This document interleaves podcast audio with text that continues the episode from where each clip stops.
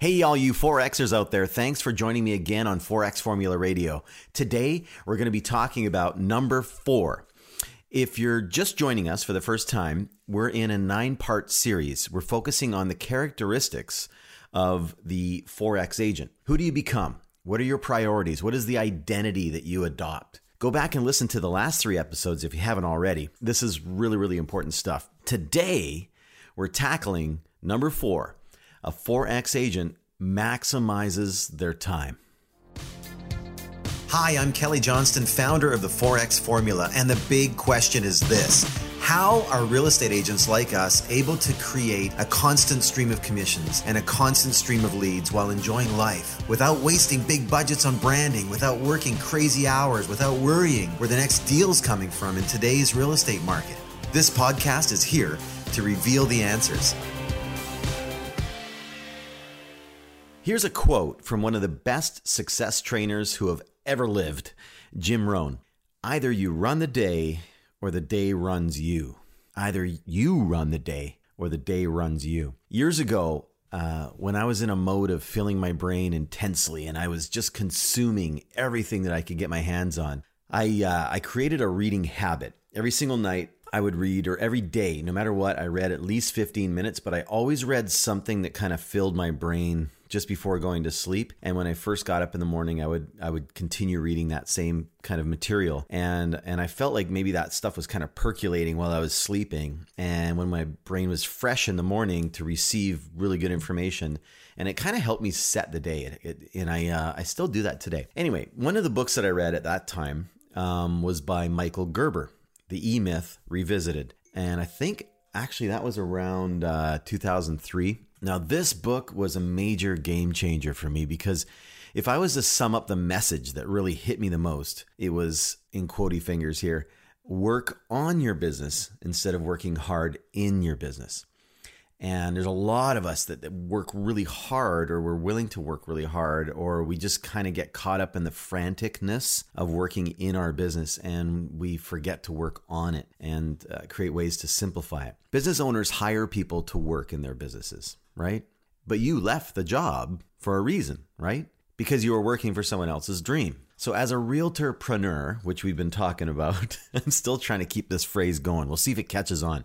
Anyway, or a realtor entrepreneur, you've made a conscious decision to get out of the JOB, right? You've decided that you want to be in business for yourself. So there's nobody telling you when to get up in the morning, nobody telling you when you get to eat, nobody telling you when you get to have a vacation time, nobody telling you when you have to be at the office and when you get to go home, right? No one's telling you any of that stuff. It's all up to you. This freedom, this this is what you wanted. But just like everything in life, every decision or situation is like a double-edged sword. These things can work in your favor or it can work against you if you let it. So I either you run the day or the day runs you. Self discipline's is the key. You're the one who sets the rules. Do the rules that you have set, either consciously or unconsciously, or on purpose or with purpose, or with no plan at all, do these things serve you and your future goals or hurt your future or delay the chance to meet your objective? I found what happens with a lot of people when they enter into the real estate profession is that they leave a job to become a real estate professional. And when they do, they embrace this new way of life. But there's something inherent built in from past habits and mindsets that proves that they're still relying on someone else to govern their actions. I see it a lot. There, there's this dichotomy in mindsets, right? Then when someone tells them what they must do, there's this resistance to that because no, no, no, I'm in business for myself. They get their back up. And I've seen some people actually get offended at first, right? So you see the tension there? Believe it or not, this is natural. It's normal. Most real estate agents go through this. This is okay. But maybe take notice of this. The fact that you're listening right now is fantastic. You're seeking knowledge, you're getting more and more excited about personal improvement. That's awesome. This episode is going to be really helpful for you. I find that if we take time to simply understand ourselves, we learn how to make minor adjustments in certain aspects of our lives. We begin to recalibrate some of our habitual thought patterns, and suddenly we begin to surprise ourselves at our own accomplishments. And this is like an awesome feeling when it happens. Just showing up to the office and putting in time is not paying you. When do you make money? When do you get paid? When are you most productive? What activities are the most profitable? We're going to talk about that in a bit. In a job, it was easy, right? We traded time for money. The people that paid you made a decision on what you were worth per hour or per month or per year, depending on how you got paid. Someone said that you're worth that per year or per hour. And you just kind of accepted that. It was up to the person who's paying you to ensure that you were productive in those hours and they got the most out of you during that time that they were paying you, right? So they had a mo- motivation to keep you busy and you were motivated because you needed the money and you didn't want to get fired, so you did the job. So the idea of time being so precious was not really pounded into your brain. It doesn't become an emergency until the money in your bank account starts to dwindle. Three or four months have gone by now and you're in emergency mode, right?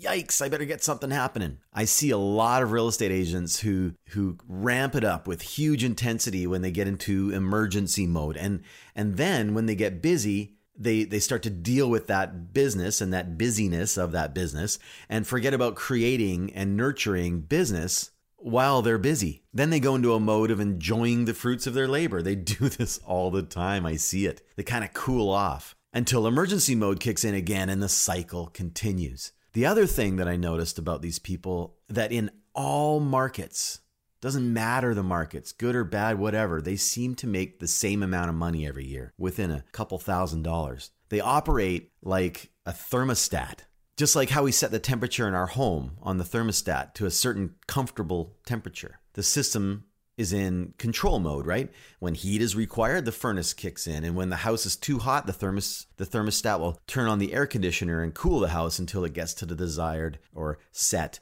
temperature.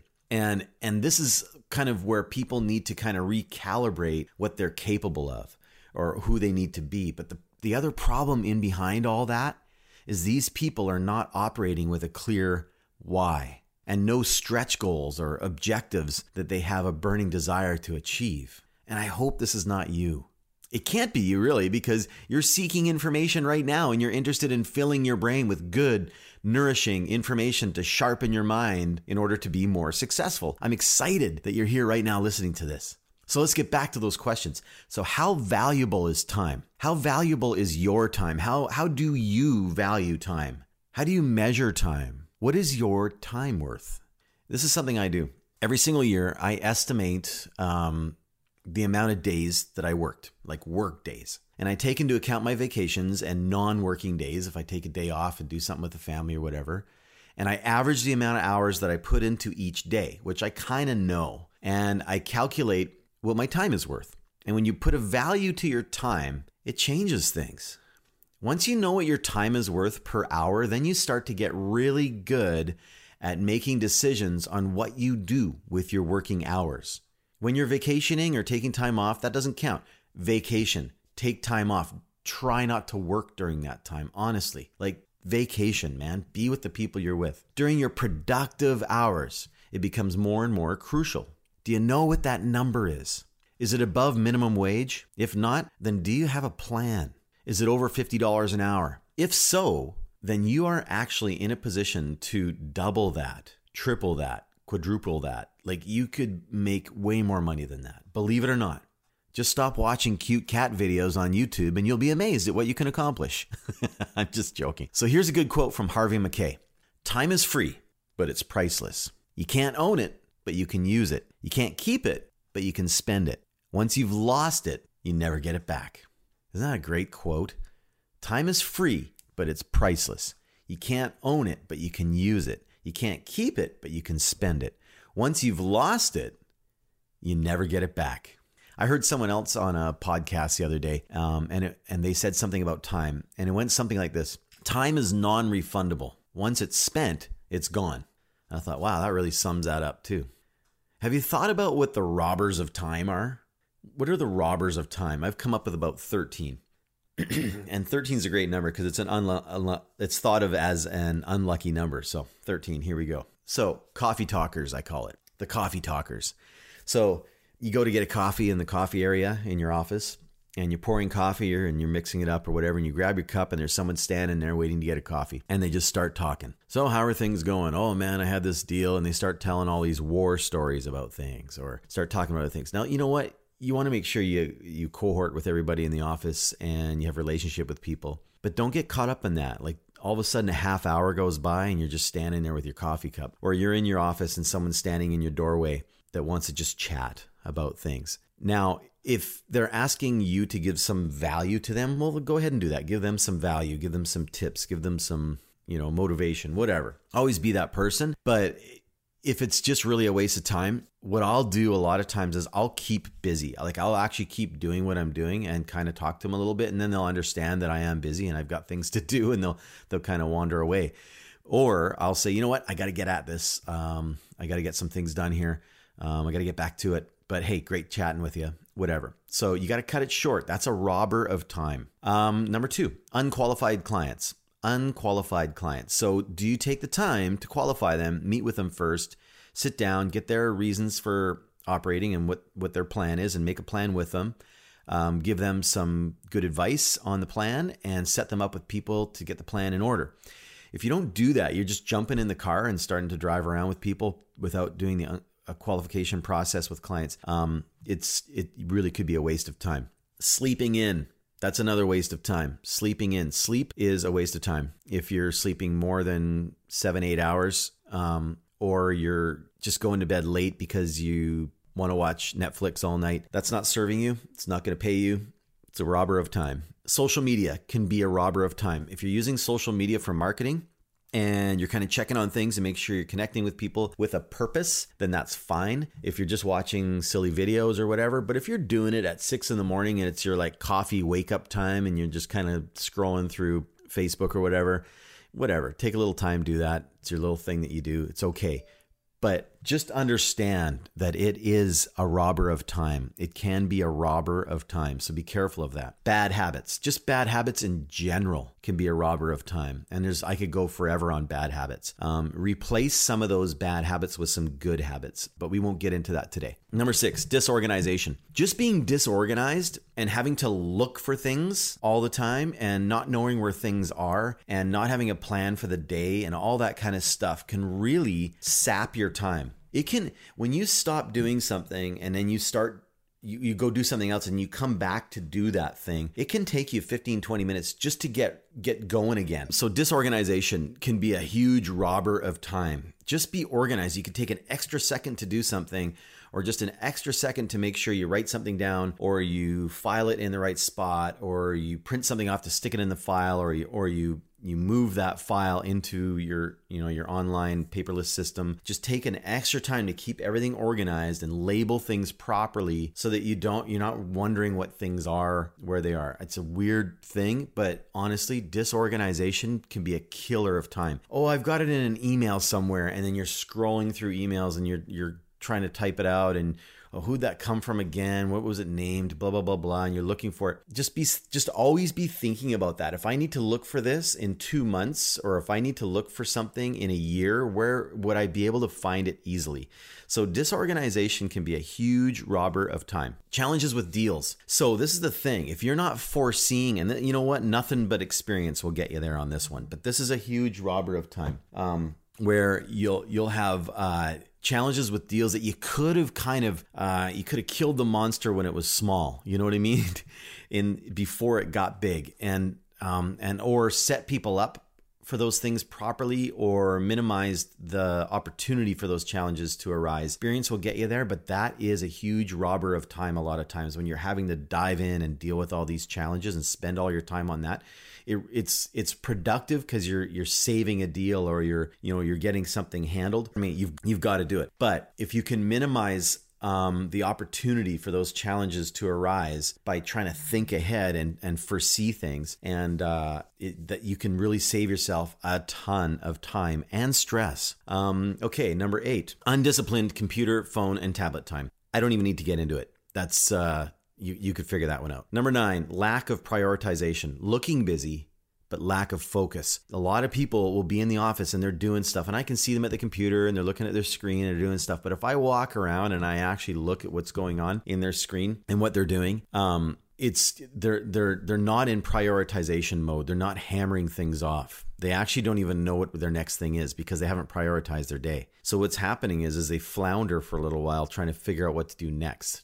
They don't. They're not working with a list. They're not working with um, anything like that. So there's lack of focus going on. But they look busy. So I'll walk by and I'll look and I'll say, "Oh yeah, they're looking. Looks like they're working away. That's good." But they're actually not. Ten client hatching. I call it. This is where a lot of people, while they're doing business, they'll get that one listing or two listings or three listings or whatever, and they start to hatch them. They're not looking for more business. They're not doing activities to create more business. What they're doing is they're sitting on that listing like a mother hen on an egg, and they're just, that's all they think about. I've had I've had realtors say to me, or, or if if we had a meeting, or if it was to do with something, and I say, okay, how about two o'clock? Um, and she'll say, no, no, I, I I've got a listing that day. Seriously, like the whole day?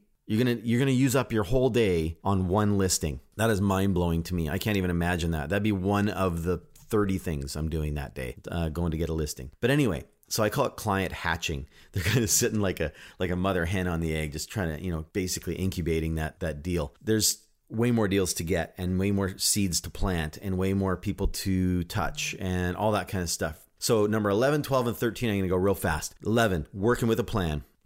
Sorry, working without a plan. Number 12, working without a goal.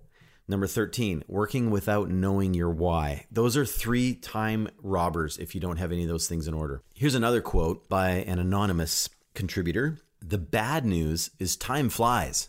The good news is you're the pilot. The bad news is time flies. The good news is you're the pilot. You're in control of the whole thing. Yes, we're human. Do we get taken off track sometimes? Yeah, sure. Totally. I do too. I'm not perfect. But do, do you book a vacation during productive hours? No, we don't. We'll do it on a Sunday afternoon or in the evening when our day is complete. I see people researching vacations in the office all the time. Online shopping. This is working hours, not shopping time. That's the wonderful thing about the internet. It's open 24 hours a day, seven days a week. It's absolutely imperative that we understand what our time is worth. My time is worth, when I calculate it out, around 300 bucks an hour. That's my calculation. And I'm not saying this to brag. I mean, there's a lot of people that are worth way more than me per hour. But as of this recording, that's what my time is worth. I'm cool with that. I don't need to, you know, uh, be worth any more than that. Or or I'm going to find ways to become worth more than that. But it's it's not about that necessarily. But when but think about that. If I spend an hour on something, that's 300 bucks. It's funny. People will will drive uh, a half hour to save ten dollars in gas people will drive um, across the border uh, like where i live we're close to the us border. And people i know people that will drive across the us border to save a dollar on a gallon of milk and some cheese and uh, and get some gas and save 10 to 15 dollars. And they'll get caught up in the border. It'll take a minimum of an hour to an hour and a half all in to go do that. But they'll do that because they think they're saving money.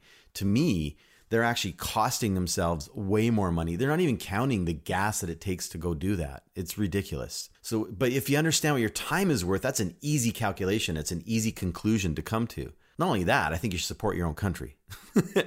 anyway, my productive time is worth 300 bucks an hour. So, should I be booking a vacation during that time? Should I be talking about war stories with my buddies in the office? Should I be checking the, the likes on my last social media post? No, not during productive time. When should I prepare for my day? First thing in the morning before the the phone starts to ring. When's the best time to do paperwork and get that finalized for the office? Before 9 a.m. Get it all done and emailed to the office or copied for the office, depending on how your office works, before the staff get there. Then you're going to be ready for opportunity when the phone starts to ring. I do a thing called Critical Six. If I died tomorrow, what would be the six things that need to get done before I die? The Critical Six. This is very productive. I encourage you to do this. Write down the critical six that night before so that when you start the day, you know exactly what to do first. Not only that, but you're going to sleep a lot better knowing that you have a plan for tomorrow. It causes the mind to relax and allows you to have a better sleep. It's a proven fact.